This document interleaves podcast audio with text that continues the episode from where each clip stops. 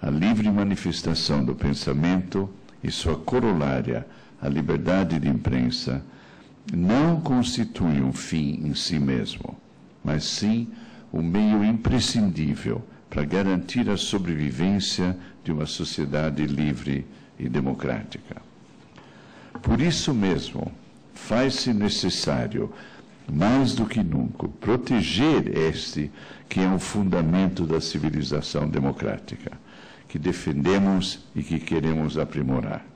O jornalismo nasce no mesmo ventre da liberdade que garante os direitos individuais, mas tem um domínio próprio, que não é sinônimo do mero exercício de opinião. Devemos ficar muito atentos a esse particular. A imprensa deve ser protegida de qualquer arrobo controlador do Estado, mas ela deve também ser limitada por um imperativo ético, o compromisso obsessivo com a objetividade e a verdade. Mais do que nunca, precisamos do que ouso chamar aqui de informação com curadoria.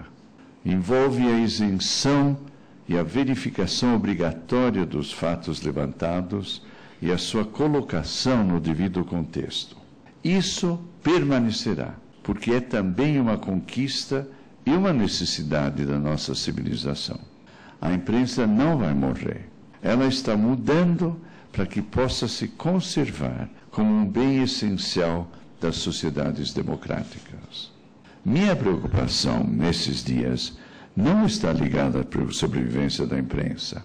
O que tenho me perguntado, e também lhes pergunto, é por que, a despeito do nosso estrito trabalho de vigilância da coisa pública, de denúncia do mal feito, do elogio da boa governança, da defesa dos fundamentos do Estado, do Estado de Direito, e da crítica às ameaças do autoritarismo estatal, do zelo pelo dinheiro público, da explicitação dos desastres da gestão, o que me pergunto e lhes pergunto, em suma, é por que remanescem e até florescem nos governos e nos poderes da República tantas práticas lesivas aos interesses coletivos que, no conjunto, retardam o desenvolvimento e até ameaçam os pilares do Estado de Direito que sustentam o edifício democrático.